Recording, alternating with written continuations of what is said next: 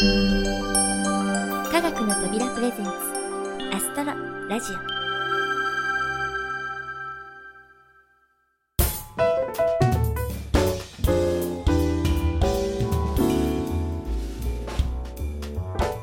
皆さんこんにちは土屋ゆ子です。山では木々が色づき始め東京では木枯らし1号が吹きました。日々寒さが増しているこの頃ですが風邪などをお引きではないでしょうか。季節の変わり目は体調を崩しやすいので気をつけてくださいね。さて皆さん10月8日の皆既月食はご覧になりましたか？一部の地域では天候に恵まれなかったようで残念でしたが私の住む東京では雲が多めながらもなんとか見ることができました。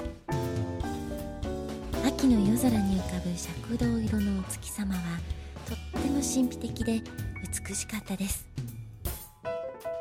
次の皆既月食は来年の4月4日とのことですので今回見られなかった地域の皆さんも見られるといいですね。それではシークレット・オブ・ラピスのコーナーです。前回はハッキングの脅威にさらされた特務天文台。ラピスと鉱石を狙う謎の敵への対抗手段はあるのでしょうか？それではお聞きください。どうぞ。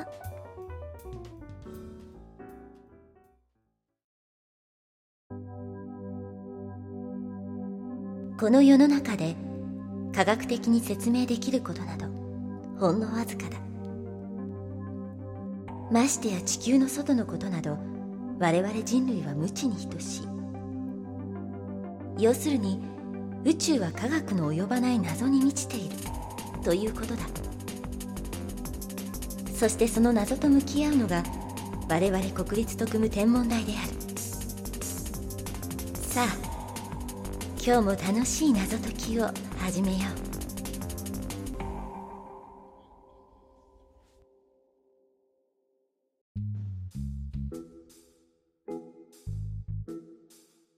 翼くん。これ返すよ。朝預けた私のスマホだ。何をしたんですか？もしかして私の私生活に興味があるとか？なぜ私が君の私生活に興味を示す必要があるんだい？教授に冗談が通じると思っていた私がバカでした。最近すっかり SF 乗りなんで教授の性格忘れてた何を言っているかわからないがとにかくその中身を見てみたまえ。えーと画像もメールも元通りですね。何を変えたんですか？はデータじゃなくてスペックだよ。い。あれ？なんか表示がおかしいですよ。メモリー容量とか CPU のクロックとかありえない数字になってる。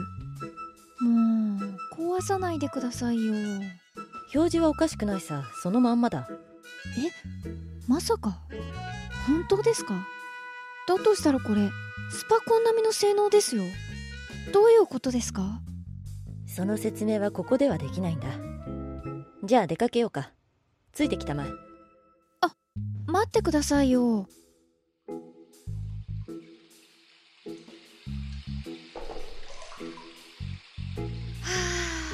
あいい湯だな人に生まれてよかった。って教授私たちはなぜ温泉に入っているのでしょう？うん。ここは人体寺温泉といってね。疲労回復に効果があるんだよ。泉質は頭頂性弱アルカリ性のナトリウム塩化物で。いやいやそうじゃなくて。冗談だよ。一糸まとわぬここなら頭頂の心配がないからねこれが教授なりの冗談なんですね。さて本題に入ろうか。もちろんラピスのことだ。ああこの前のハッキング事件の後に調べたらクライアント PC にいろいろありましたもんね。サーバールームは無事でしたけどそれでどうするんですか？ラピスの研究については当面大内での PC の使用を禁止する。えー、それじゃあ事実上の研究中止じゃないですか。ということは私もしばらく無職なんですね。とほほ君は相変わらず先走るね。まあ落ち着きたまえ。誰も研究を中止するとは言っていないよ。でも PC が使えなければ。あもしかしてさっきのスマホ。妙に鋭いところも相変わらずだな。その通りあの高性能スマートフォンを使って研究開発を続けてくれ。でもスマホじゃ必ず電波での通信が必要ですよね。いくらなんでも代内のセキュリティには劣るんじゃ。あのスマートフォンは特務天文台専用の暗号化チャンネルを複数使えるようにしてある。しかも通信周波数帯にちょっとした工夫を凝らしてあってね。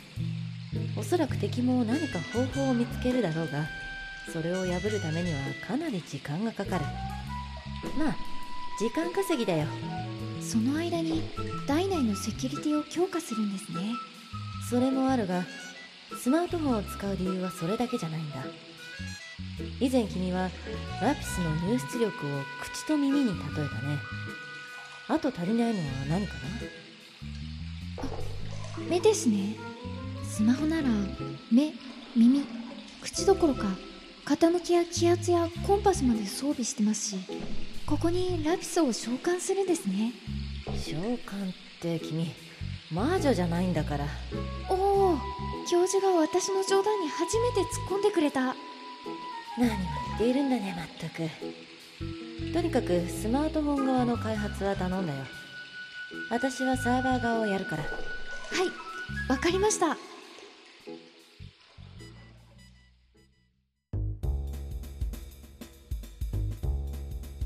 どうだラピス？見えるか？おおすごいすごい。こっちが光る。こっちが翼。だ音も波形ファイルをラピスが直接解析するようにしたから声質も聞き分けられるようになったんだね。こんにちはラピス。こんにちは翼。光る。私がラピスだよ。こんにちはラピス。よしシステムは正常に動いているようだなおやおやこれはお二人とも思った以上にべっぴんさんですな。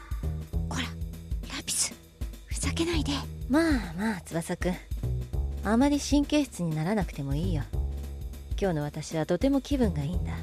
えー、どうしちゃったんですか？どうしちゃったんですか？なんだいラピスまで。私だって気分のいい時だってあるさ。何しろ今日はラピスの新しいシステムが動いただけじゃないもう一ついいことが起こりそうだしね。もう一つって？もう一つって？ラピス君をその鉱石に閉じ込めている鍵っていうのは君自身にあるんじゃないのかい？おお正解。ラピス自身に鍵がある。どういうことでしょう？何？考えてみれば簡単なことさ。鉱石自体に鍵という物質がついているわけではない異常な電波や磁場も計測されていない。だったら原因はラピスそのものにあるというわけだ。そうなの？ラピス。うん。うまく話せなくてごめんね。気にしなくてもいいんだよラピス。つまり鍵は鉱石にかかっているわけじゃなくて君自身にかかっているというわけだな。光るすごいな。なんでわかっちゃうの？鉱石から出られるなら出て自由になればいいからさ。ならば鍵を持たずに鉱石を出るとラピスに何か不都合が起きる。と考えるのが自然だろう。不都合ですか。なんだろう。多分まだ何らかの器なしには自分自身を維持できないんじゃないかな。違うかい？ラピス。あったり。まだね。パワーが足りないの。このお家に入れられる時に。パワーを取られちゃったんだよ。パワーがあればお外に出ても平気なんだけどな。えー、あんなに電気使うのにまだ足りないの？全然足りないよ。ラピスそのパワーを取ったのは黒岩教授かい？そうだよ。クロちゃんだよ。その時教授は何か言っていなかったかな？覚えてるよ。きっと新しいお友達がすぐに出してくれるよ。って言ってたお父さんはここに鉱石を預けた張本人ですから教授と私が何とかするというのも想定内ということですね。他には？えーとね周波数が肝だって。周波数？ご飯の周波数が肝だって。ご飯？エネルギーを効率よく送り込める周波数がある。ってことか。よくわかんない。眠くなってきたよ。はあ。そろそろ活動限界か。分かった。またいろいろ話そうな。おやすみ。ラピスきっと私たちが出られるようにしてあげるからね。おやすみ。おやすみなさい。新システムに載せたおかげでだいぶ進展したな。でも周波数って言われても無限にあるわけでなんだか雲をつかむような話です。いや必ずどこかにヒントは存在するはずだ。私はそちらを探るから君は今のシステムを強化してくれ。学習と経験を積めばその分情報が引き出しやすくなるのは間違いないようだ。頼む。わかりました。ラピスのためにも頑張ります。そうだな。ラピスのためにそれから黒岩教授のためにも我々がこの謎を解かなければながぜ燃えてきましたよ。燃えるのは結構だがまた先走って燃え尽きないでくれよ。教授そんな冷たいこと言わないでくださいよ。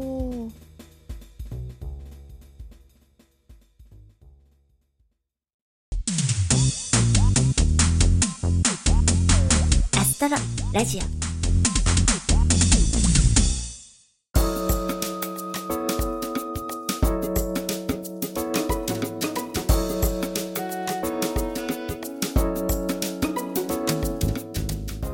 レット・オブ・ラピスいかがでしたか？スマートフォンという新たな外界とのインターフェースを手にしたラピス。この後大きな活躍をしてくれそうですね。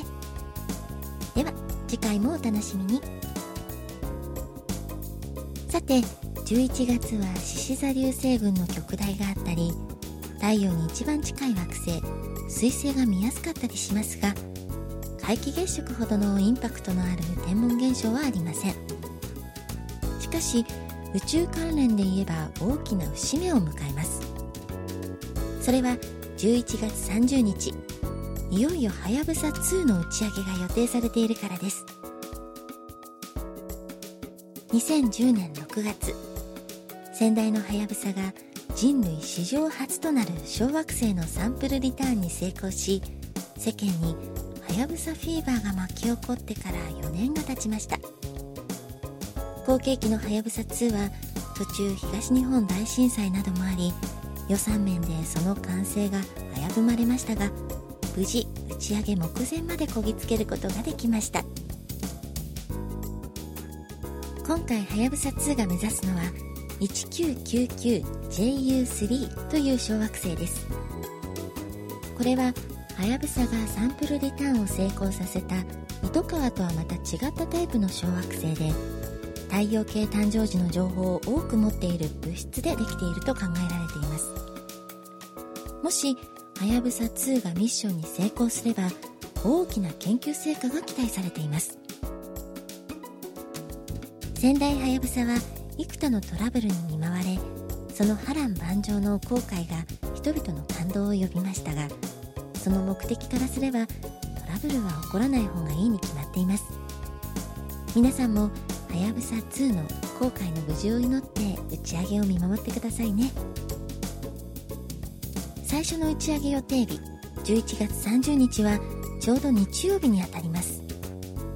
もちろんネット中継もありますが全国各地でパブリックビューイングが行われる予定ですのでこの機会にぜひお出かけになってはやぶさ2を応援する皆さんと一緒に盛り上がってください。きっと一生の思い出になりますよ。またはやぶさ2のミッションを詳しく描いた全編集映像作品「はやぶさ2リターン・トゥ・ザ・ユニバース」が全国11カ所のプラネタリウム施設で上映中です。監督はアストロラジオでもおなじみの上坂浩光さん。はやぶさバックトゥジアースの感動が再びドームスクリーンによみがえります。ミッションの予習にも最適ですのでこちらもぜひご覧になってくださいね。いろいろお話ししてきましたがそろそろお別れのお時間になってしまいました。この番組は制作コムビルド脚本アルファボル協力アイスタイルプロジェクト株式会社スタジオディーン。BGM 配布サイトハートレコード。音楽制作集団ディープフィールド。そして企画制作科学の扉でお送りいたしました。それではまた次回をお楽しみに。お相手は私土屋ゆ子でした。